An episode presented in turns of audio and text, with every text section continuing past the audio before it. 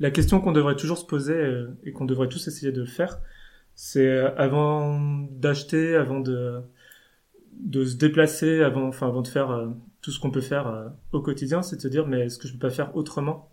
Et quel impact ça a sur la planète, sur le climat? Donc ça, je pense que c'est peut-être une petite idée à avoir, peut-être une petite question à avoir sans arrêt. Et je pense que c'est ça qui peut faire pas mal bouger les choses. Donc il faut pas faire ça tout le temps, tous les jours, au quotidien, mais je pense qu'on a tous des thèmes plus ou moins... on a plus ou moins d'appétence. Moi, je sais que c'est sur les questions des déplacements, d'autres c'est sur les déchets, où on peut toujours s'améliorer. Mais l'idée, c'est de commencer à se poser la question, sans forcément avoir la réponse. Mais rien que le fait de se poser la question, c'est déjà un premier résultat. Et puis on s'améliore au fur et à mesure, et au fur et à mesure qu'on va s'améliorer, on va toujours se poser la question, et mieux prendre en compte encore plus l'impact que ça peut avoir sur la planète.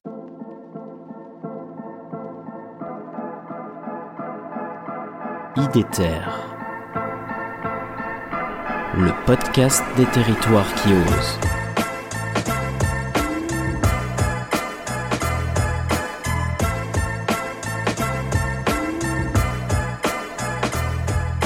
Bonjour à tous et bienvenue dans ce nouvel épisode.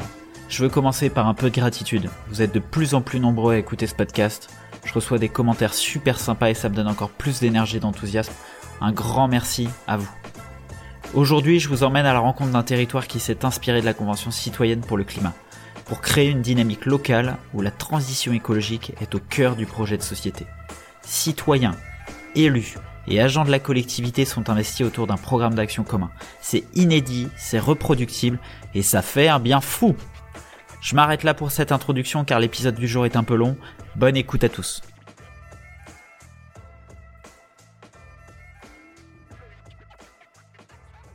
Bonjour à tous, je suis ravi de vous retrouver en compagnie de Yohan Gaillard. Bonjour Yohan. Bonjour Pierre-Alexandre. Je me sens très chanceux aujourd'hui car Yohan, tu m'as donné rendez-vous dans un lieu que je trouve incroyable. Je pose le décor pour les auditeurs du podcast, un bâtiment datant du XVIIe siècle. Des murs absolument magnifiques, on retrouve la pierre locale, le fameux tuffeau blanc, et puis de l'ardoise également. Et surtout la Loire à quelques mètres de nous qu'on observe par la fenêtre. Donc on est bien là, on est très bien pour commencer ce nouvel épisode sur la commune donc des Ponts-de-Cé dans le département du Maine-et-Loire. Merci Yohan en tout cas de m'accueillir comme cela. Avec plaisir. Alors non, nous n'allons pas parler de douceur de vivre et architecture angevine, bien qu'il y ait matière, mais dans cet épisode en tout cas j'ai choisi de vous emmener aujourd'hui à la rencontre de Yohan qui était à l'initiative du projet des Avan'Cé climatiques. Un projet fédérateur où les citoyens sont au cœur de l'action publique en faveur de la transition écologique. Donc comme à mon habitude, Yohan, je demande au début d'épisode à chacun de mes invités de se présenter. Ainsi, est-ce que tu peux nous dire, s'il te plaît, qui es-tu en quelques mots? Bonjour, je suis Yohan Gaillard, je suis élu à la commune des Ponts-de-Cé, donc conseiller délégué au plan climat. Pour me présenter plus globalement, j'ai un parcours assez logique d'un point de vue environnemental puisque ça a toujours été un intérêt pour moi. Donc j'ai un cursus scolaire qui est vraiment en lien avec tout ce qui est environnement. Et puis de cet intérêt, se transformer un peu en conviction. Et donc j'ai fait en sorte de travailler dans un bureau d'études pour accompagner les collectivités dans une meilleure prise en compte des enjeux environnementaux. Et puis après une dizaine d'années de travail, de réflexion, j'ai connu quelques frustrations comme beaucoup de personnes dans leur métier, et donc je me suis dit pourquoi pas peut-être sauter le pas et passer de l'autre côté, donc plutôt que conseiller les élus, être élu pour moi aussi et tenter de faire bouger les choses.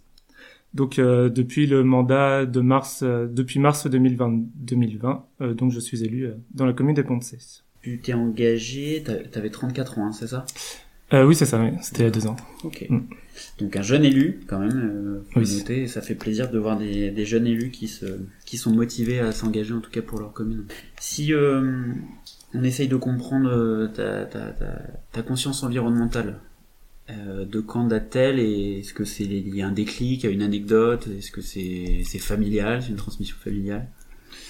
Donc je pense pas que j'ai de date précise ou de déclic sur le fait d'avoir une prise de conscience environnementale. Je pense que ça s'est fait au fur et à mesure depuis que je suis tout jeune. J'ai un milieu qui est agricole. Ma famille et globalement, que ce soit mes parents, mes oncles, cousins, mon frère, dans le monde agricole, donc j'ai baigné vraiment là-dedans. Et petit, oui, j'étais vraiment beaucoup dehors, donc à observer la nature, à jardiner. Et donc non, je pense pas que j'ai eu de déclic après sur, mais vraiment un intérêt qui était fort. Après le déclic, peut-être, il est plus venu en bouquinant beaucoup sur sur le thème environnemental, mais avec des prises de comment dire, enfin sur des plutôt sur un angle, je pense, lié à ma famille, sur un angle qu'on peut peut-être aller dans la transition écologique tout en maintenant un petit peu nos modes de vie. Notamment, j'ai beaucoup lu Jérémy Rifkin, qui a un petit peu un angle technologie, une approche technologique de la transition. Et puis au fur et à mesure des lectures, pour toujours aller plus loin et mieux comprendre les choses, j'étais amené à lire d'autres penseurs qui sont avec une largesse d'esprit qui sont plus ou moins grandes, donc plus ou moins technophiles et plus ou moins décroissants. Voilà. Alors ton métier, tu nous l'as dit, donc tu travaillais dans un bureau d'études qui accompagne les collectivités. C'est clairement un atout, en tout cas j'imagine, ton métier par rapport à ton engagement d'élu. Oui, tout à fait. C'est presque le cœur de mon métier. Ce que j'ai fait au sein de la commune correspond quasiment à 100% à ce que je peux faire au quotidien dans mon métier. Donc, le fait d'être chef de projet, de travailler avec des publics très différents, d'organiser de la concertation, de l'information, ça c'est des choses que oui je fais au quotidien. Donc, ça a été, je pense, un atout pour mettre en place le projet dont on va parler tout à l'heure. Donc la commune des Ponts-de-Cé, on se situe dans Maine-et-Loire, au sud de Angers, oui. Dans Angers métropole, Angers Loire métropole. Oui. Angers Loire métropole. Donc est-ce que tu peux présenter la commune des Ponts-de-Cé et puis sous l'angle notamment de ses dynamiques? Oui. Alors les Ponts-de-Cé, c'est une commune donc qui est en bord de Loire, entre la Loire et l'Authion, qui a 13 000 habitants à peu près. Et donc, elle porte très bien son nom, les Ponts-de-Cé, parce qu'il y a énormément de ponts, pour deux raisons, parce qu'on a un réseau hydrographique extrêmement dense. Donc, comme je disais, avec la Loire, qui coupe la commune en deux, ou presque, et puis l'Authion. Donc, qui fait que un des grands enjeux de notre commune, c'est d'être très vulnérable aux inondations, puisque 70% de la commune est concernée, et une bonne partie des habitants.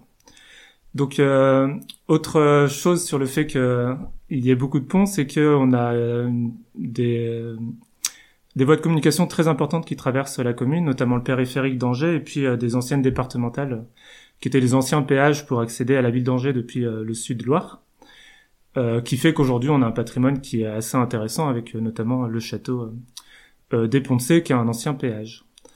Donc ça, voilà, il y a un enjeu aussi patrimonial avec toutes ces villages au bord de Loire qui sont assez intéressantes. Et du fait de ces différentes rivières, de ces différentes routes très structurantes, on a un peu une ville un peu particulière puisque c'est un peu une ville composée d'îles, donc avec des frontières liées aux rivières, mais aussi à des routes. Donc ça, c'est aussi un enjeu qui est assez important. Et qu'au final, on a retrouvé un petit peu au travers les avancées climatiques, c'est qu'il y a un vrai enjeu de cohésion et puis de lien entre ces différents quartiers qui sont peut-être difficiles d'accès ou parfois c'est presque plus facile d'accéder à la commune voisine que le quartier voisin au sein même des Ponts-de-Cé. Du fait que ce soit une ville qui soit assez importante aux portes d'Angers, il y a une dynamique aussi qui démographique qui est assez forte puisqu'on a des quartiers extrêmement anciens comme celui où on est aujourd'hui, qui se sont développés au fur et à mesure du développement de la Loire, donc du développement commercial au bord de Loire, donc avec ses ports, ses villages anciens. Et puis à côté de ça, on a un développement qui s'est fait au fur et à mesure de l'évolution urbaine d'Angers, donc avec des lotissements, des quartiers d'immeubles plus ou moins récents, donc des années 50 jusqu'à aujourd'hui, avec des lotissements tout à fait pavillonnaires, ce qu'on appelait autrefois des UP, et puis aussi des quartiers nouveaux, donc on dirait aujourd'hui exclusivement avec des tours. Donc il y a une diversité qui est assez forte, et puis aussi économiquement, du fait de la proximité du périphérique, on a des zones économiques qui sont assez importantes, et on a la chance d'avoir encore une bonne partie du territoire qui est préservée d'un point de vue agricole, donc du fait que ce soit inondable, mais aussi du fait que historiquement il y a un cœur agricole au sein de l'agglomération qui s'est maintenu, notamment à Ponts-de-Cé, donc un cœur horticole. Et ces diversités des enjeux fait que on a pu questionner énormément d'enjeux dans les avancées climatiques au travers la transition écologique. D'accord. Petite anecdote aussi, quand je t'ai contacté pour t'inviter à participer à Idéter en tant que bon géographe de formation, j'ai regardé tout de suite une carte des Ponts-de-Cé, et c'est vrai que j'invite les auditeurs à regarder une carte parce que c'est assez frappant le réseau hydrographique. Et puis donc tu l'indiquais, la diversité d'enjeux, de dynamiques qu'il y a sur la commune, ça a été une chance quelque part pour aborder le projet des avancées climatiques dont on va parler maintenant, puisque vous avez pu traiter, en tout cas aborder tous les sujets de la transition écologique. T'as parlé d'agriculture, de circulation, d'économie. Voilà, d'économie, j'allais dire de fracture urbaine, mais ou de connexion urbaine entre les différents quartiers. Donc alors justement, les avancées climatiques, avant qu'on rentre dans le détail, comment présentes-tu brièvement ce projet ? D'ailleurs, avancées climatiques, il y a un petit jeu de mots. Donc pour la petite anecdote, le C provient d'une légende qui dit que a priori César n'aurait pas eu le temps de traverser la Loire et aurait laissé son nom sur le pont du Menacus sans avoir le temps de finir, donc ça aurait fini par donc le pont de C. L'originalité un petit peu du nom de la ville et la facilité de ce mot C fait qu'on l'utilise pas mal dans beaucoup de projets, programmes de la ville. Donc il y a les avancées climatiques et puis par exemple les traversées musicales. Voilà, donc c'est une petite chose, petite anecdote pour le nom. Et donc le projet des avancées climatiques, son origine elle est assez simple, hein, dans le cadre d'un mandat municipal. C'était le souhait donc de notre liste de concerter les habitants sur le sujet de la transition climatique, et que ce soit pas nous élus qui décidions de ce que nous allions faire dans les 5 prochaines années, pour la simple et bonne raison que c'est un sujet qui implique logiquement beaucoup de changements. On parle bien de transition, et donc à 32 élus d'une même liste, ça nous semblait assez important de partager cette réflexion avec les citoyens. Ça a été l'action prioritaire de notre mandat, et donc la première action qu'on a mis en œuvre dès qu'on a pu commencer à la mener. D'accord. En préparant l'interview, tu m'as dit que depuis 2008, il me semble, la commune expérimente la participation citoyenne. Donc là, ça fait un terreau, en 2020, ça faisait déjà 12 ans, donc un terreau favorable aussi bien dans la pratique politique que dans la pratique citoyenne. Pourquoi aujourd'hui, j'ai envie de te poser la question là, pourquoi aujourd'hui, plus qu'avant, la mobilisation citoyenne est incontournable ? Voilà, on ne peut pas faire sans. Oui, c'est vrai que c'est une conviction qui est un peu ancienne du coup pour la ville des Ponts-de-Cé, hein, puisqu'on n'avait aucune obligation par exemple de faire des comités de quartier au regard de la taille de la ville, mais ça a été fait dès 2008, donc aujourd'hui on vient de les relancer. Donc c'est une dynamique qui est assez ancienne sur le territoire et qui fait que ça a facilité aussi la mise en œuvre de ce projet citoyen. En quoi c'est important ? C'est important d'une part par le fait qu'on est quand même une ville qui est assez conséquente, 13 000 habitants, on est 33 élus au global au conseil municipal, et c'est important que même si on a nos idées, notre approche de la ville, d'avoir aussi le regard de tout le monde, et souvent le meilleur moyen ça reste quand même sur des sujets précis, thématiques, que ce soit le climat, la culture ou autre, d'interroger les habitants sur leur manière de vivre dans le territoire, mais aussi l'approche qu'ils ont dans les années à venir de leur quartier, de leur ville, et de la dynamique qu'ils aimeraient avoir. Et là où moi, de façon personnelle, ce qui me semble important dans la démarche citoyenne, c'est que, et au regard aussi de ma profession, je pense vraiment je pense vraiment que tout citoyen est capable d'être élu, et donc de pouvoir décider sur l'avenir d'un territoire, sous réserve qu'on leur donne les moyens d'un point de vue pédagogique pour comprendre les choses, mais aussi qu'on leur donne le temps de le faire. Et j'avais trouvé justement que la Convention citoyenne à l'échelle nationale qui a été faite, justement, était très performante là-dessus, puisqu'elle a laissé le temps et donné les moyens pour quelques personnes qui ne connaissaient peut-être rien parfois au climat d'être aujourd'hui quasiment experts.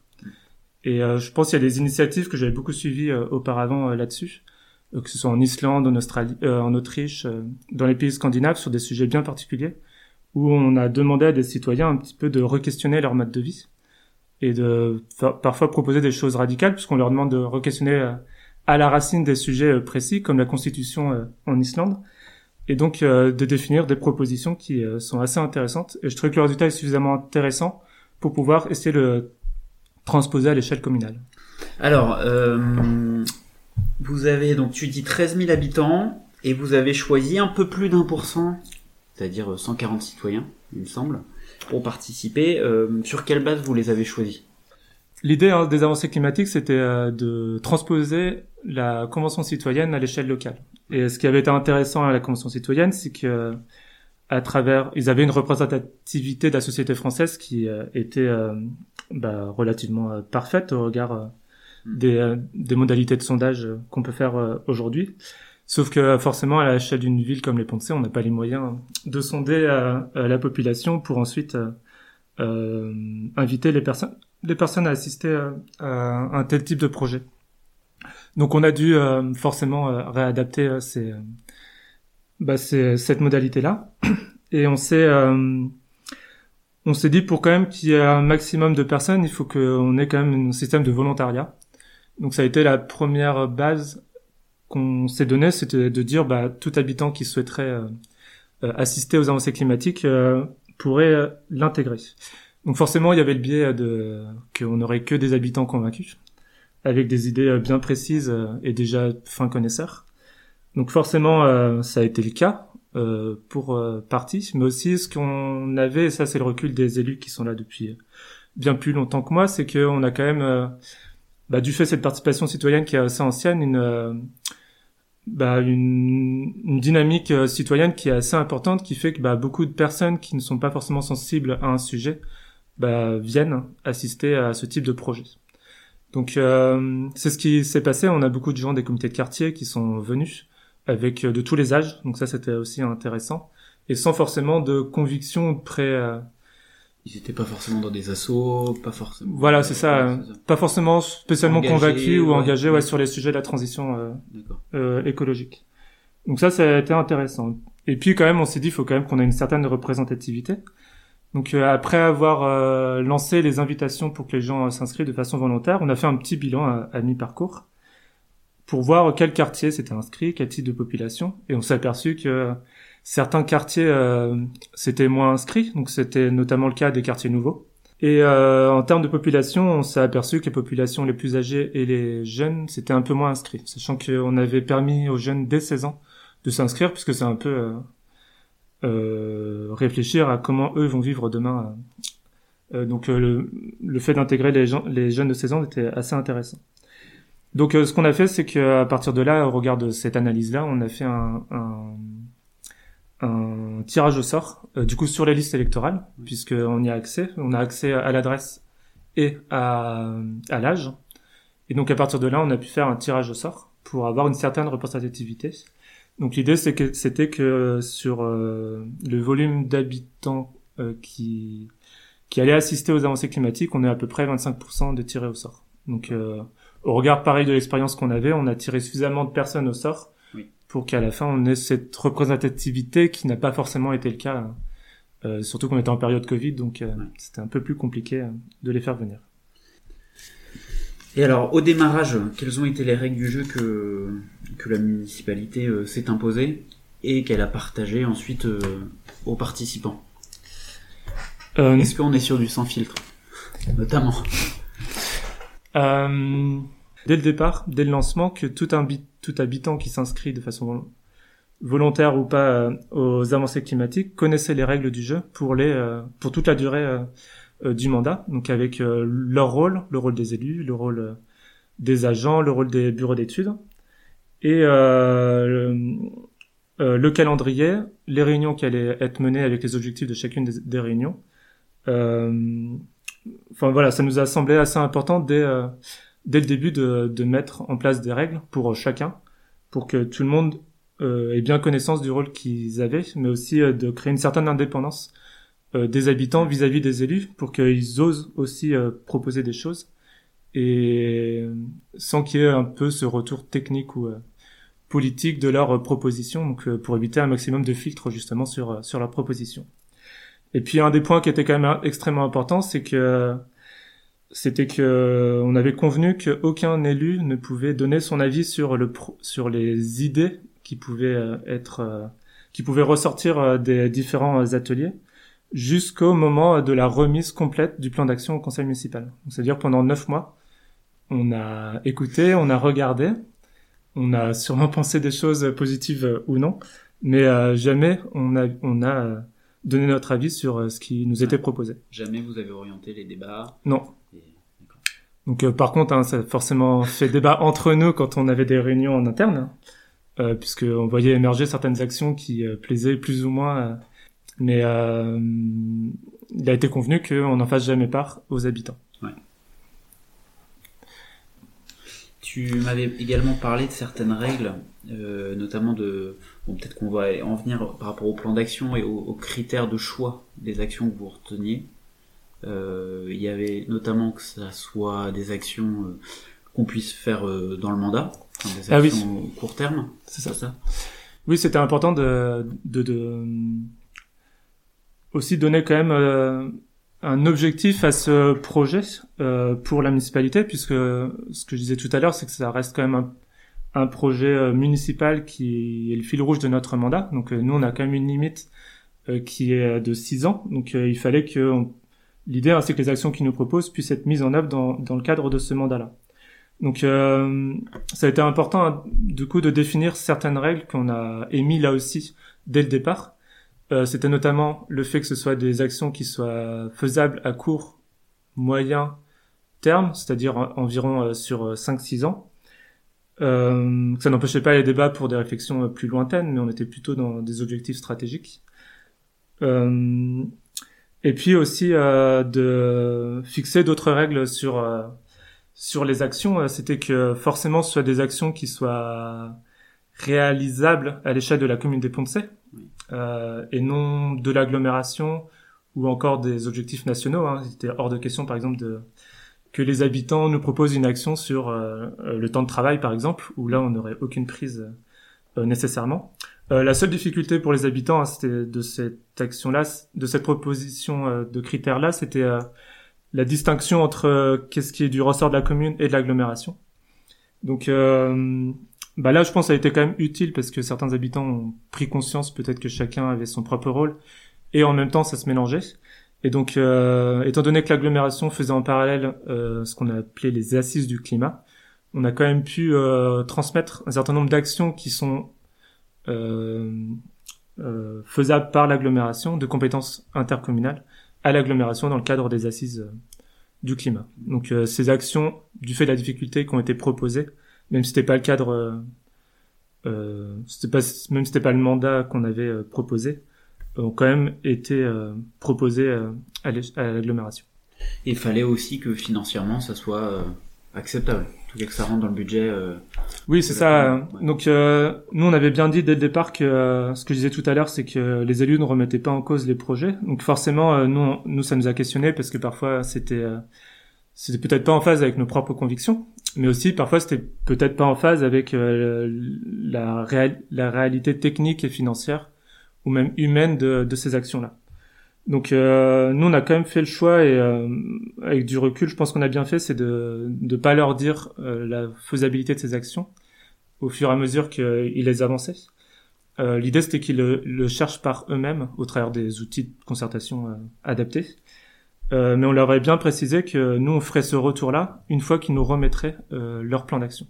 Donc c'est ce qu'on a fait à l'issue des avancées climatiques, où on a pris quelques mois avec les agents pour travailler sur la faisabilité technique, financière et humaine des actions proposées. D'accord. Oui, parce que derrière, c'est en termes de ressources humaines, c'est les ressources humaines de la commune notamment, sur la réalisation et la mise en œuvre de ces actions. Éventuellement des prestataires extérieurs aussi, mais Oui, c'est ça. Après, moi j'aime beaucoup, pour ceux qui connaissent, le plan climat, air, énergie, territoire. Pour le T, justement, qui a dans le nom, c'est que c'est vraiment un projet qui est territorial et pas communal ou intercommunal. Et je pense que ça fait toute la différence d'avoir un T plutôt qu'un I ou un C. C'est vraiment le fait que ce soit des actions qui soient pas nécessairement portées seulement par des élus ou la municipalité en tout cas, mais aussi ça peut être porté par des habitants, un groupe, une association, un quartier, une rue ou un groupe d'entreprises par exemple. Donc ça c'est aussi une proposition qu'on a fait, c'est qu'il fallait pas non plus se limiter du tout là-dessus, et c'est que des actions pouvaient être proposées même si elles ne pouvaient pas être portées par la commune, mais l'impératif c'était qu'elles puissent être portées soit par des acteurs locaux ou des habitants locaux. D'accord. Voilà. Ok. Sur la Convention citoyenne pour le climat, on a vu que la confiance entre les gouvernants et les gouvernés a été un peu écornée, notamment avec l'idée du sans-filtre. En tout cas, la promesse du sans-filtre. Vous, comment vous avez pu mobiliser les 140 citoyens? Alors, il y a eu du volontariat, il y a eu du tirage au sort, mais justement, ces volontaires-là, comment ils ont pris connaissance de cette initiative et comment vous les avez mobilisés? Là encore, la phase le confinement nous a été quand même utile pour ça, c'est que ça nous a obligés à avoir du temps avant de pouvoir lancer véritablement les ateliers. Donc, ce qui nous a permis d'avoir une phase de concertation, de communication qui a été assez longue, qui a duré 3 mois. Et donc, avec tout ce temps qu'on avait, on a pu développer beaucoup d'outils de communication, que ce soit donc un flyer qui a été distribué dans toutes les boîtes aux lettres, qui expliquait ce que c'était le plan climat et le fait qu'on demandait aux habitants de s'inscrire, s'ils le souhaitaient. On a pu en discuter autour d'une réunion publique qu'on a pu faire à l'issue de cette phase de concertation. On a tenu un stand, par exemple, au forum des associations, qui était le début septembre. D'accord. Donc on a eu toute cette... Et puis aussi, on a pu faire des pubs dans la ville pour inviter les habitants à s'inscrire. Donc, je pense que ça a été en fait très important, et avec du recul, ce que on ne prend pas forcément, mais que ce temps de communication est quand même assez long, peut être aussi intéressant pour mobiliser pas mal d'habitants, puisqu'on s'est aperçu que on a eu beaucoup d'inscrits 2-3 semaines après que les habitants aient reçu les flyers et qu'on ait mis un questionnaire en ligne pour s'inscrire. Et après, on a eu un temps de flottement. Et en fait, ce temps de flottement était, a priori, a beaucoup concerné des gens qui étaient intéressés ou motivés, mais qui n'avaient pas encore suffisamment de connaissances pour savoir quel engagement ça impliquait de s'inscrire. Et donc, le fait qu'on ait pu faire, du coup, un stand au sein du forum, une rencontre publique, du coup, a permis à un bon tiers de ces... participants de s'inscrire à l'issue de ces étapes-là. Et ce temps d'information, il a été de quel délai ? Il a duré de mi-juin à fin septembre, donc 3 mois et demi à peu près. Oui. Et pour toi, c'est idéal comme délai ? Clairement, je pense qu'on n'aurait pas eu la période de confinement. Je pense pas que on aurait mis autant de temps. D'accord. Mais je pense que oui, ça a été en fait très bénéfique. Oui. Je pense aussi parce que les habitants en plus la période estivale, donc je pense que les habitants ont pu se rencontrer, en parler entre eux, et puis peut-être se motiver entre voisins à venir ensemble aux ateliers. Et on l'a vu, il y a beaucoup de... Enfin, on voyait qu'il y avait beaucoup d'habitants qui venaient à 2-3, donc on peut supposer qu'ils s'étaient passé le mot pour venir ensemble. Oui. Alors, on n'y pense pas forcément, mais avant de convaincre les 140 citoyens, il a fallu quand même convaincre les 32 ou 33 élus du conseil. Ils sont 32. Oui. On est 33 élus au conseil municipal, dont 32 de la même liste. D'accord. Donc, il a fallu quand même, j'imagine, convaincre tes collègues. Et une des réussites de ce projet, quand même, c'est d'avoir pu compter sur l'approbation des autres élus de la municipalité, pardon. Et comment tu t'y es pris, justement, pour les sensibiliser, pour qu'ils s'impliquent davantage? Parce qu'on va y venir, mais les élus ont été animateurs de certaines sessions de concertation. Donc, comment tu t'y es pris? Et comment, avant de t'y prendre, j'imagine t'as dû faire un état des lieux parce que tout le monde n'avait pas forcément la même conviction environnementale que tu peux avoir. Et là, je pense que c'est ton métier aussi qui a pu être un atout par rapport à ça et à ce diagnostic que t'as pu faire. Oui, en fait tout ce travail s'est fait vraiment au moment des élections municipales où moi j'étais nouveau, donc j'ai appris à connaître tout le monde avec cette proposition de travailler sur les sujets climatiques. Donc avec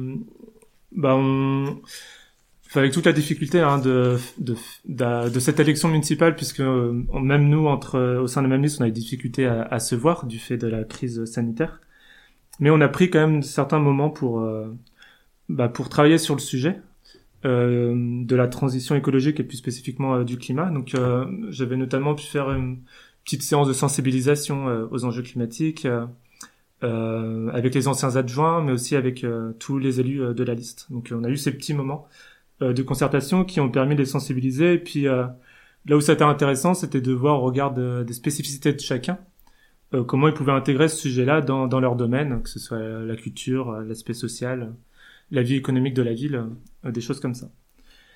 Et puis, malgré tout, c'était un sujet nouveau. Donc, une fois élu, il y avait quand même ce besoin de continuer à impliquer les élus qui, pour la majorité, sont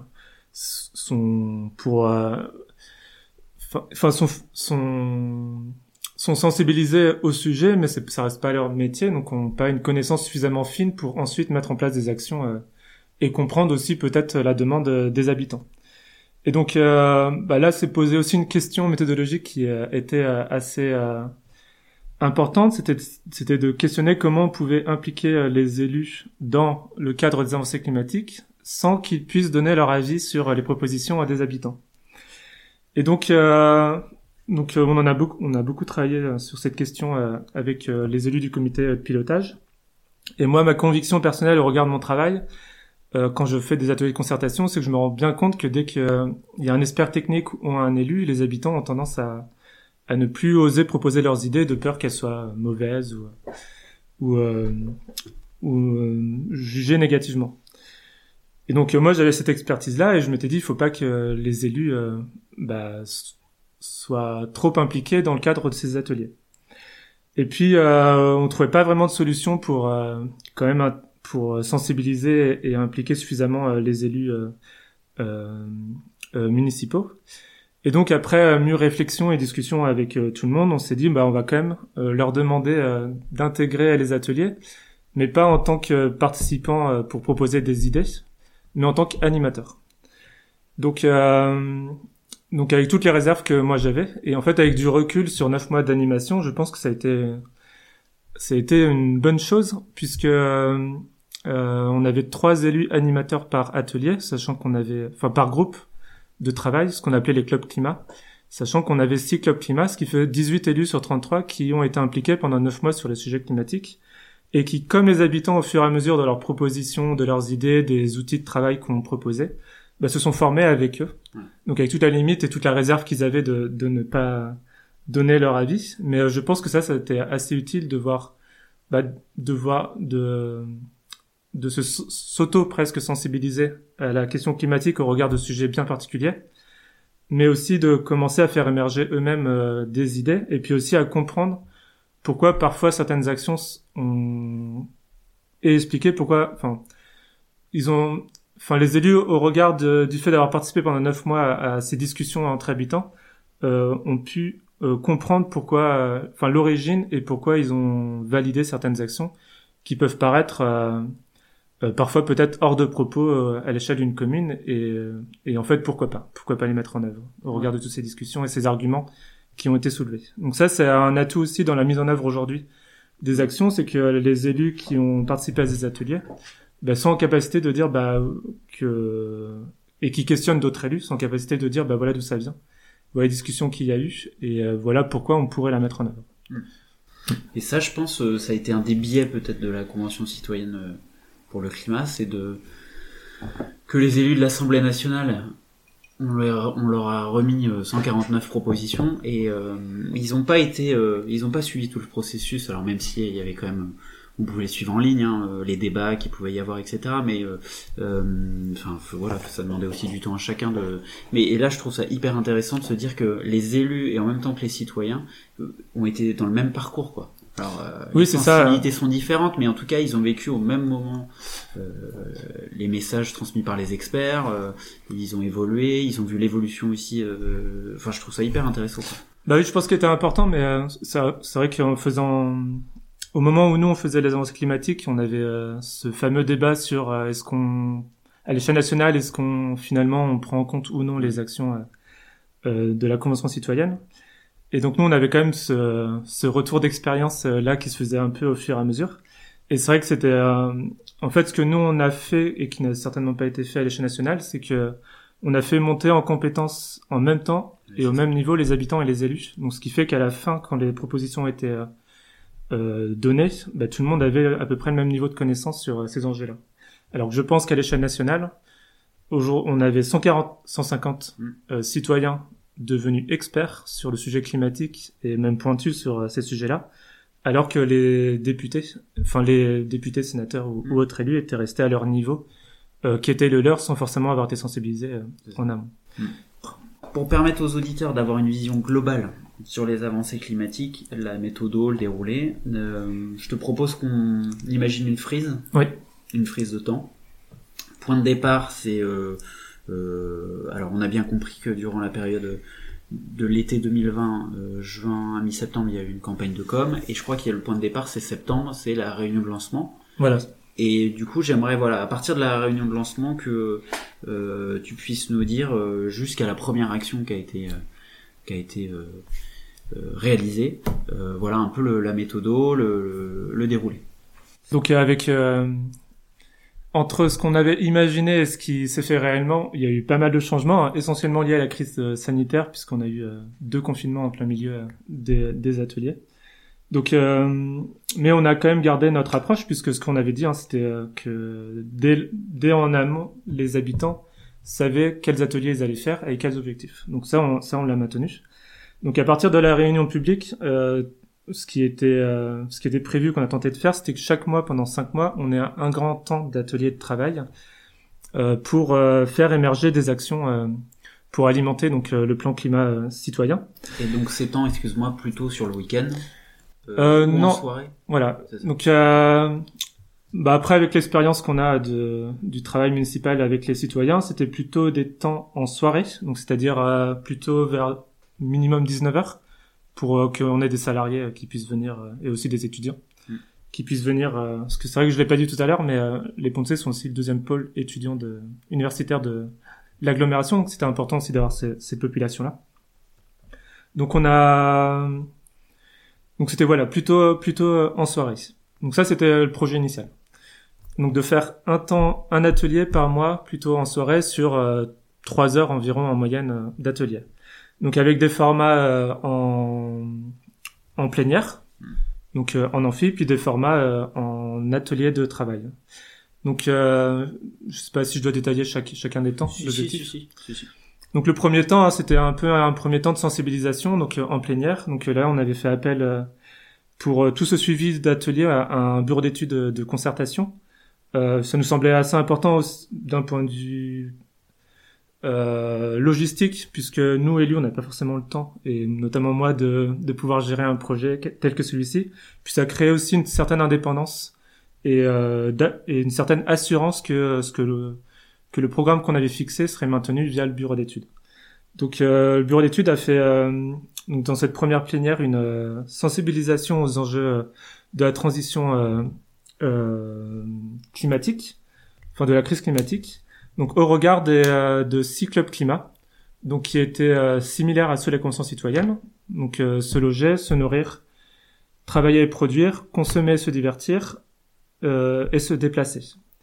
Donc ça, c'était les 5 de la Convention citoyenne. Et comme je disais en introduction, pour préciser les enjeux de la ville, c'est que les Ponts-de-Cé sont et seront soumis aux enjeux d'adaptation, aux enjeux climatiques, de façon assez importante, hein, du fait qu'on soit au bord de Loire, qu'on ait un tissu urbain qui est relativement dense, ou des enjeux comme cela. Et donc ça m'a semblé important d'ajouter un sixième groupe, un sixième club climat, qui était sur l'adaptation au dérèglement climatique.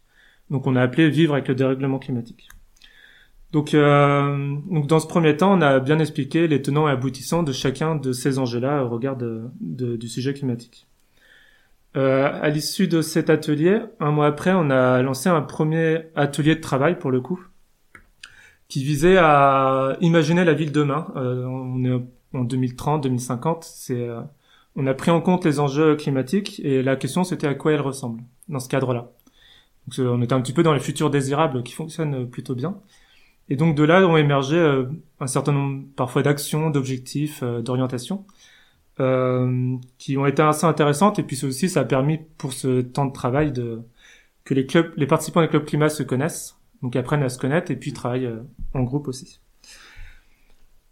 Au troisième temps de travail, on a demandé aux habitants au regard de la vision qu'ils avaient de la ville demain, d'identifier des propositions du coup à court moyen terme, donc sur 5-6 ans, des propositions qui pouvaient être faites et qui répondent aux objectifs qui se sont fixés, donc pour atteindre la ville idéale demain. Donc c'est là où on a vu l'émergence d'un certain nombre d'actions, et c'est là où on a eu une petite difficulté avec la crise sanitaire. C'est que cet atelier devait se faire en présentiel, c'était au mois de décembre, et donc on a dû le faire en visioconférence avec une population plus ou moins apte à comprendre et à s'intéresser à tous les outils numériques. Donc ça a été plus ou moins difficile.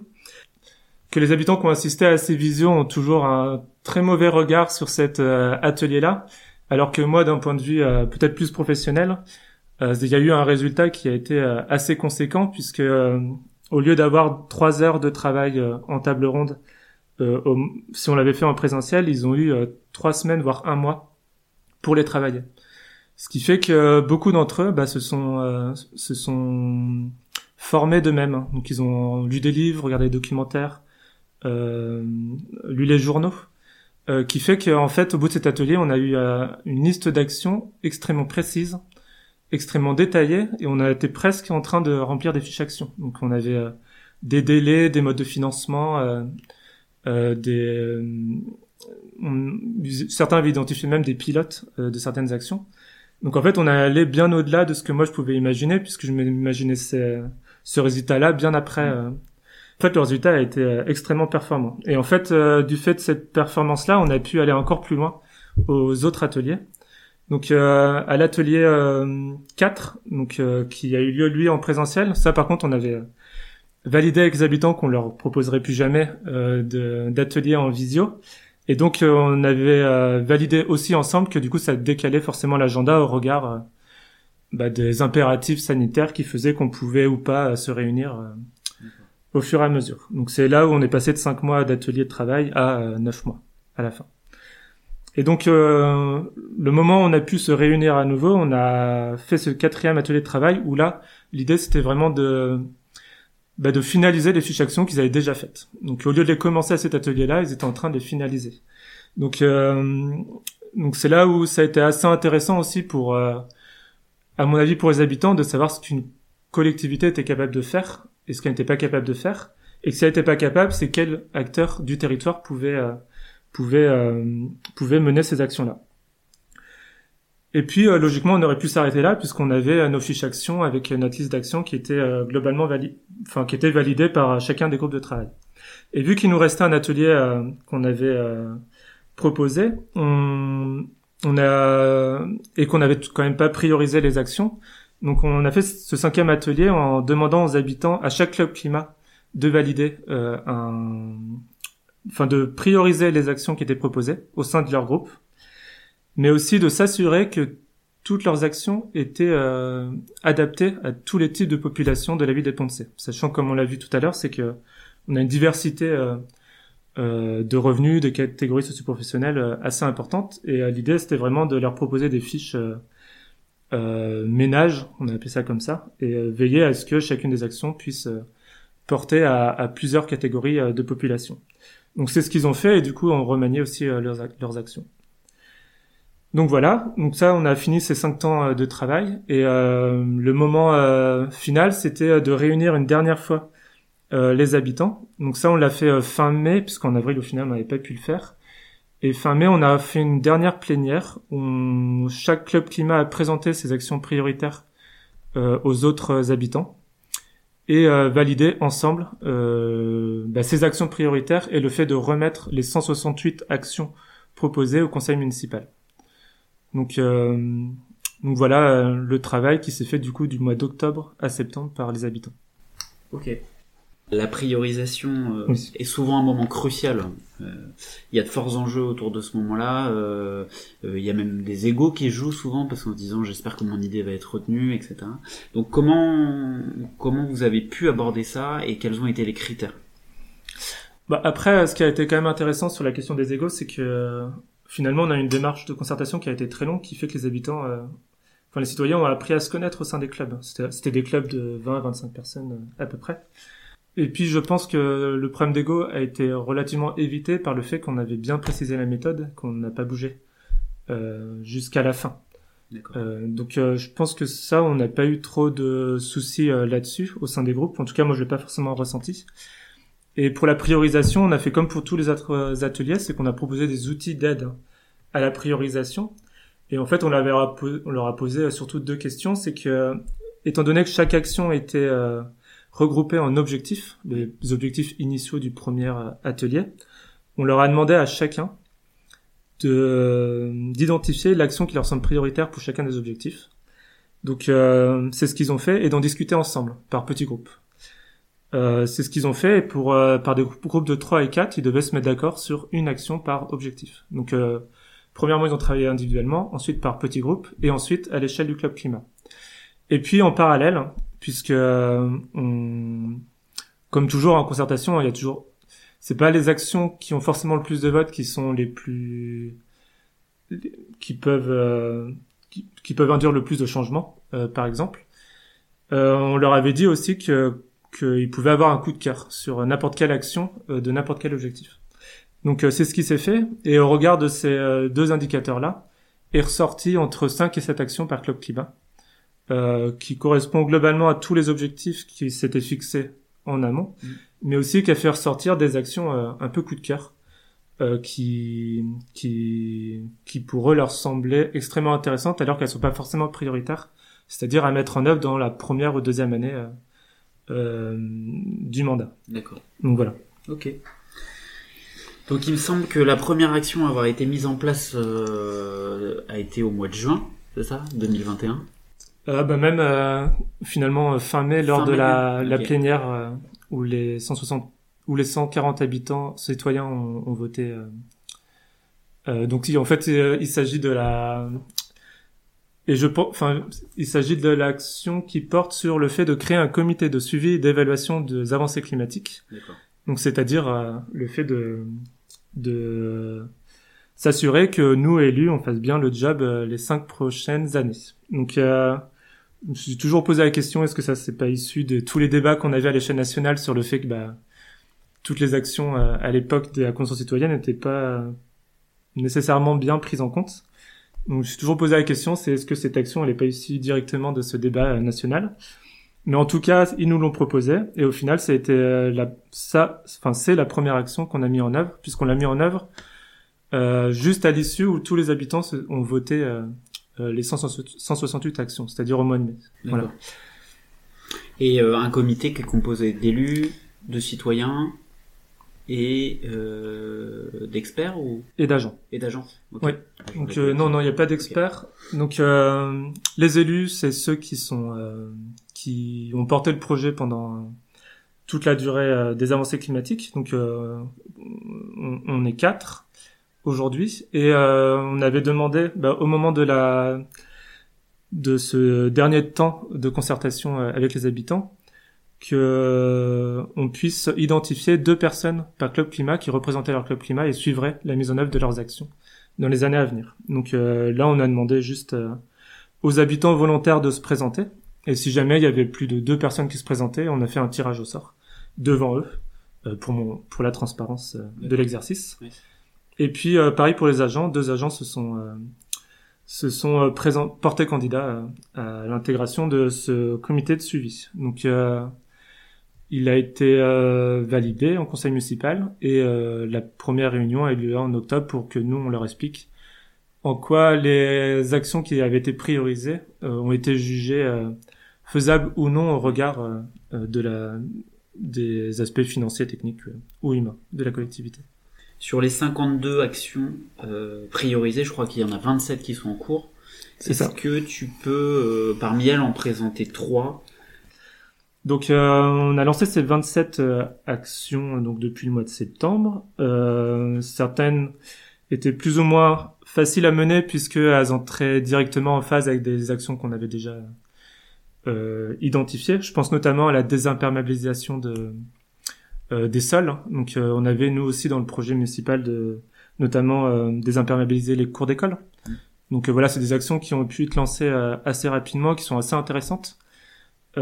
Sur la commune, et puis d'autres qui sont un peu plus sur le long cours. Je pense notamment à une action qui est extrêmement intéressante, dont on entend beaucoup parler aujourd'hui, c'est la création de tiers-lieux. Donc là, c'est tout un sujet qui est vaste. C'est au niveau du pilotage de quel sujet doit aborder ce futur tiers-lieu. Donc voilà, là, c'est un temps qu'on a commencé à travailler, mais qu'il va falloir pérenniser en termes de discussion et puis programmer dans les mois qui viennent. D'accord. Enfin, les actions moi que j'ai retenues que je trouvais intéressantes, il y en a une qui de façon personnelle m'a pas mal intéressée, qui est pas nécessairement prioritaire, mais c'est la volonté de travailler sur la question du réensauvagement des espaces naturelle. Moi, je la trouve personnellement très intéressante parce que je trouve que ça montre aussi le niveau du débat qu'il y a eu au sein des clubs climat, puisque c'est un sujet qui est assez nouveau, qui peut être perturbant de parler de réensauvagement, parce que en fait, il porte un regard nouveau sur la nature. C'est plus comme je crois Baptiste Morisot dit, en finir avec la nature. C'est de se dire que la nature a fait partie d'un tout dont on fait partie, mais qu'elle n'est pas distincte de nous. Et donc je trouve que le sujet est extrêmement intéressant. On a quelques actions comme ça qui presque philosophiquement qui sont assez intéressantes. Et moi là où moi j'étais surpris, c'est qu'il y a énormément d'actions qui sont issues un peu de tous les clubs climat qui ont fait émerger la question du lien en fait. Et je trouve que c'est intéressant, notamment au Ponts-de-Cé, puisque ce que je disais avec toutes ces infrastructures et cours d'eau, il y a une question forcément de lien entre les quartiers. Et en fait, on a pas mal d'actions sur le renforcement des liens. Donc ça peut passer par des sentiers pédestres pour découvrir la nature, mais aussi les quartiers. On a des logements, on a une volonté d'avoir des logements partagés, avec des pièces partagées ou des équipements partagés. On a une action qui porte sur la création de logements intergénérationnels. Donc là, ça fait partie aussi des actions qu'on avait déjà amorcées, puisque par exemple la maison de retraite, l'EHPAD qui va être remodelée va intégrer un certain nombre de logements étudiants, par exemple. Ok. Donc c'est intéressant, mais ça c'est un sujet que moi j'avais pas forcément intégré, mais on est vraiment dans un projet de transition écologique et solidaire. Au travers ce lien que les habitants font ressortir. Ouais, super, ok. Ce que je voulais ajouter justement par rapport à la Convention citoyenne, c'est que la Convention citoyenne, le mandat était bien de réduire les émissions de gaz à effet de serre. Ouais. Moi, j'ai souhaité qu'on ajoute la question de l'adaptation. C'est quoi qu'il arrive, on aura une hausse des températures et un climat qui va changer. C'est comment on vit avec. Donc ça me semblait... Du coup, c'était deux questions qu'on a posées aux habitants. C'était comment réduire les émissions de gaz à effet de serre et comment s'adapter à la crise climatique qui, quoi qu'il arrive, va arriver de façon plus ou moins forte selon les émissions émises. Cette question qui est souvent un peu oubliée. Comment on va...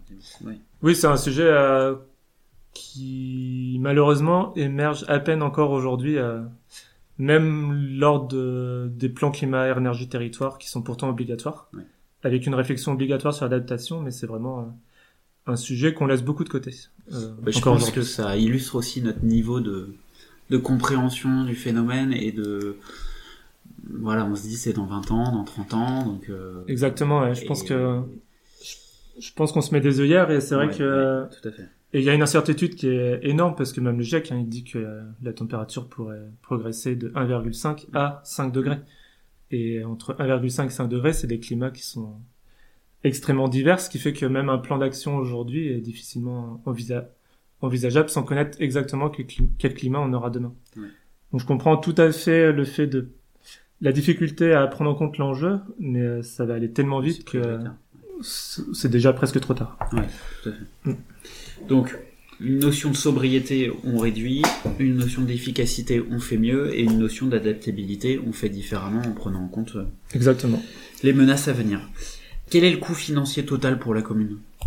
Alors, il y a eu la campagne de com, oui, alors, il y a eu l'allocation de salles, il y a peut-être eu... Voilà. C'est ça, donc globalement, c'est autour de 45 000 €. D'accord. Donc, avec un coût, le coût majoritaire, ça a été la volonté d'être suivi par d'être accompagné par un bureau d'études. Okay. Voilà, qui sur la concertation et qui, pour le coup, on regrette pas du tout au regard du travail que ça impliquait d'organisation et aussi surtout de compte rendu et de hiérarchisation des propositions qui ont été faites.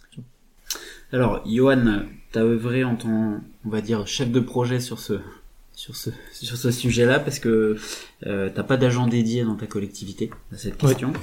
Oui. Donc là, tu nous as montré que c'était possible de le faire sans agent dédié, en se faisant accompagner un peu d'un cabinet, mais en tout cas. Et comment tu peux rassurer les communes qui nous écoutent et qui n'ont pas du tout d'agent dédié sur cette question-là ? Bon, très, très sincèrement, je pense que le fait que ce soit mon travail au quotidien a fait que c'était ça a facilité la tâche. Moi, je pense que ce qui est extrêmement important, c'est ce qui est en amont du lancement du projet, c'est vraiment la phase méthodologique.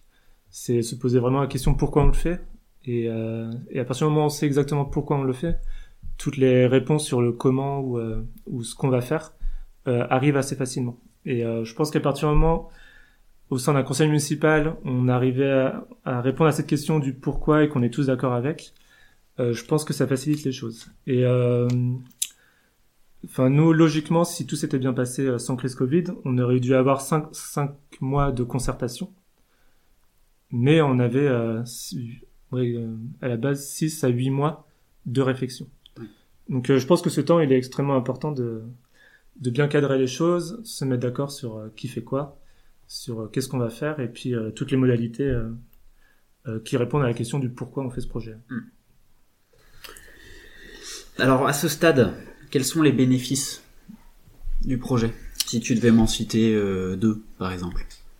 Peut-être ce que j'ai pas dit en amont, c'est que dans les plans climat qui sont citoyens, je pense qu'il y a deux objectifs.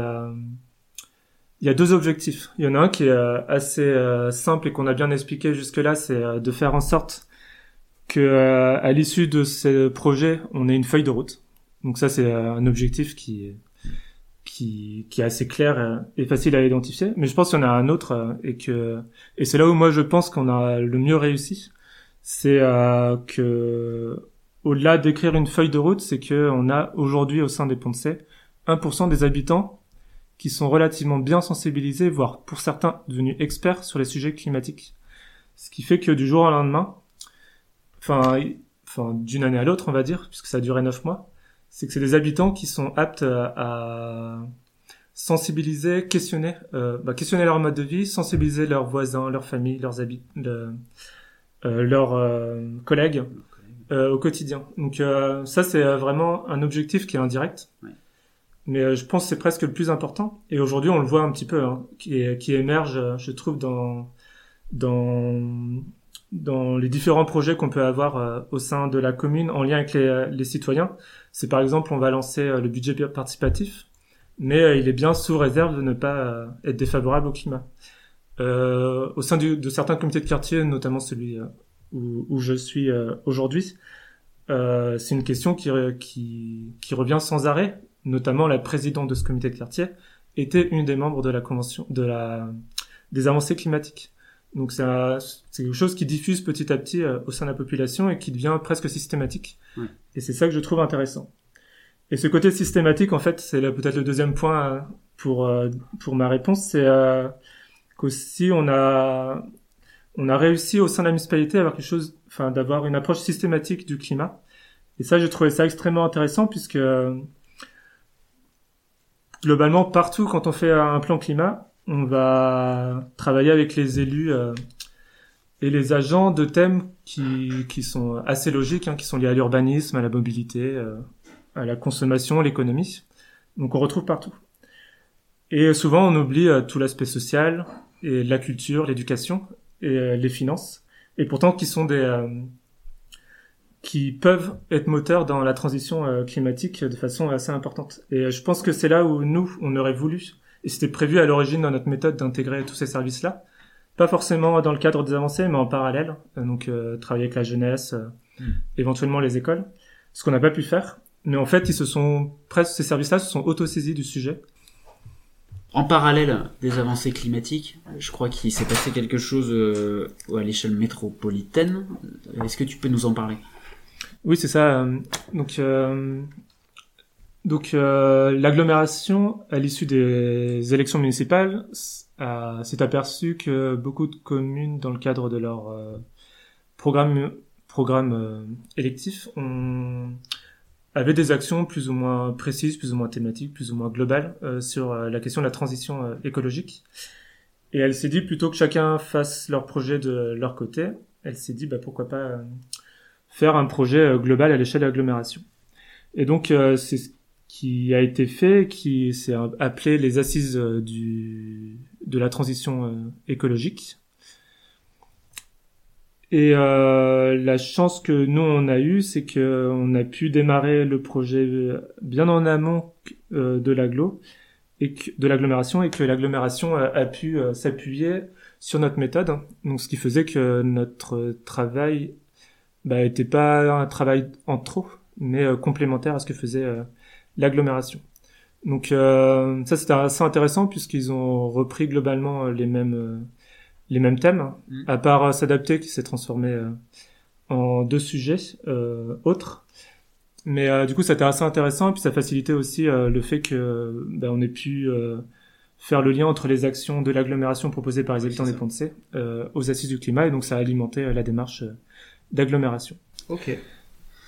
Est-ce que après ce projet-là, est-ce que les citoyens ont vécu, mais même les agents et puis même les élus, est-ce que tu sens qu'il y a un engagement supplémentaire ?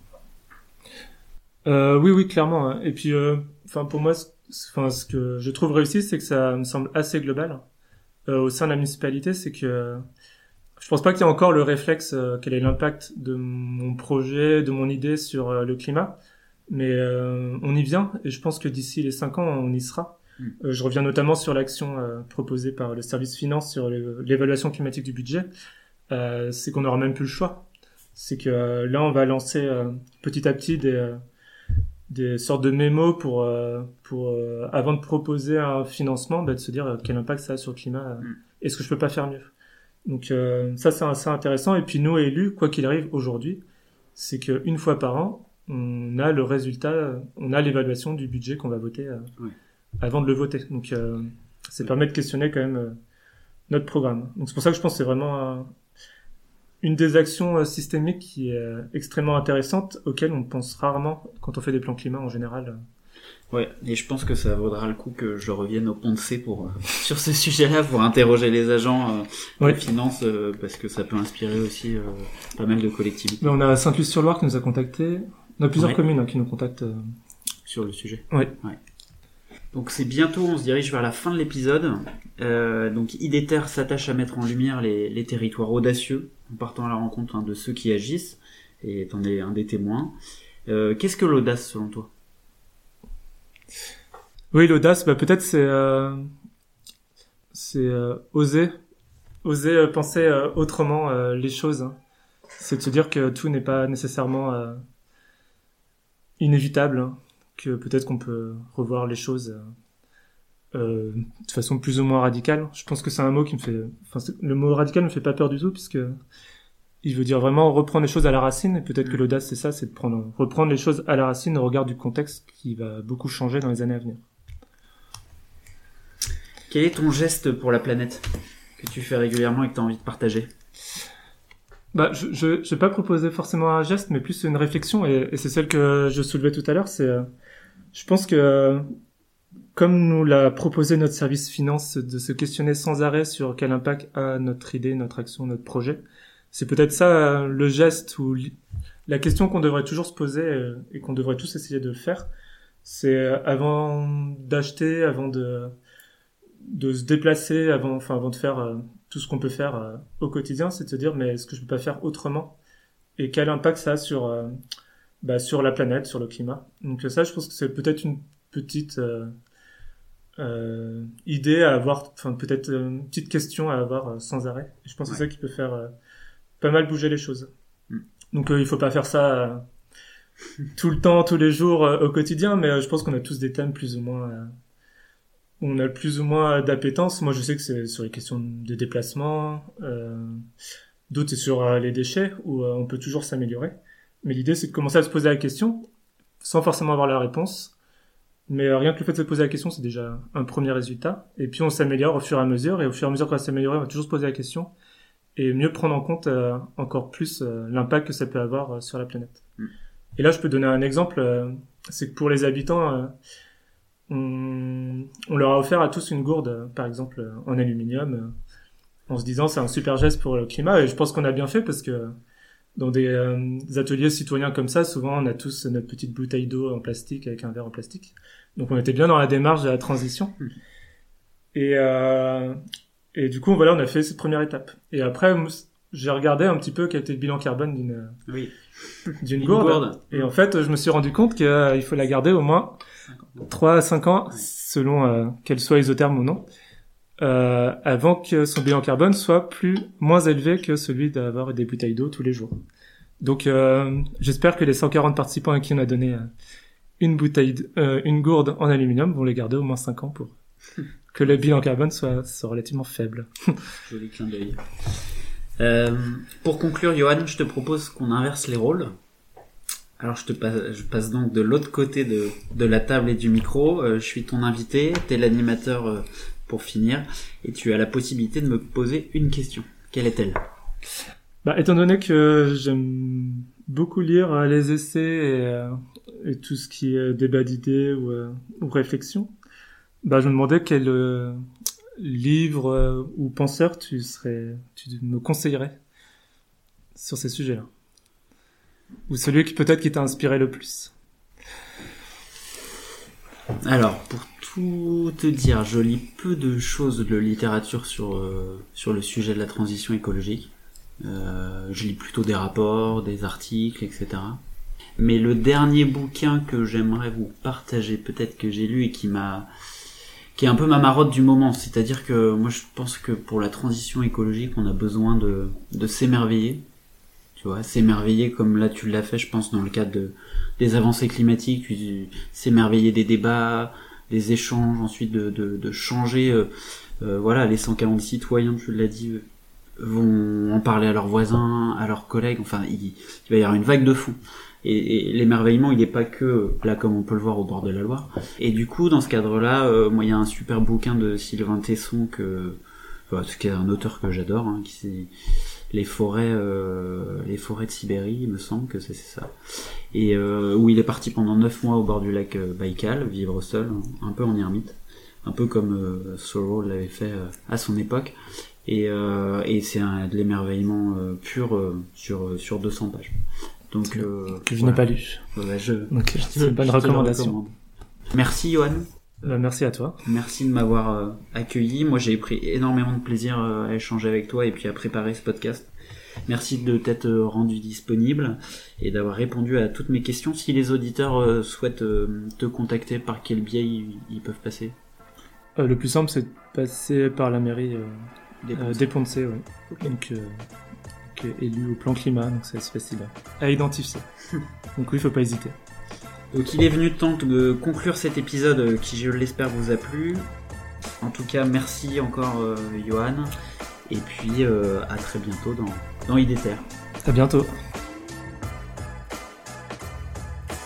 Chers auditeurs, j'espère que ce podcast vous a plu, que vous y avez trouvé de l'inspiration et des conditions pour agir. Partagez-le. Ce n'est pas les idées qui font défaut, c'est souvent leur réalisation. Et c'est en diffusant ces initiatives que l'on y arrivera tous ensemble. Quant à moi, je vous retrouve prochainement. Belle fin de journée!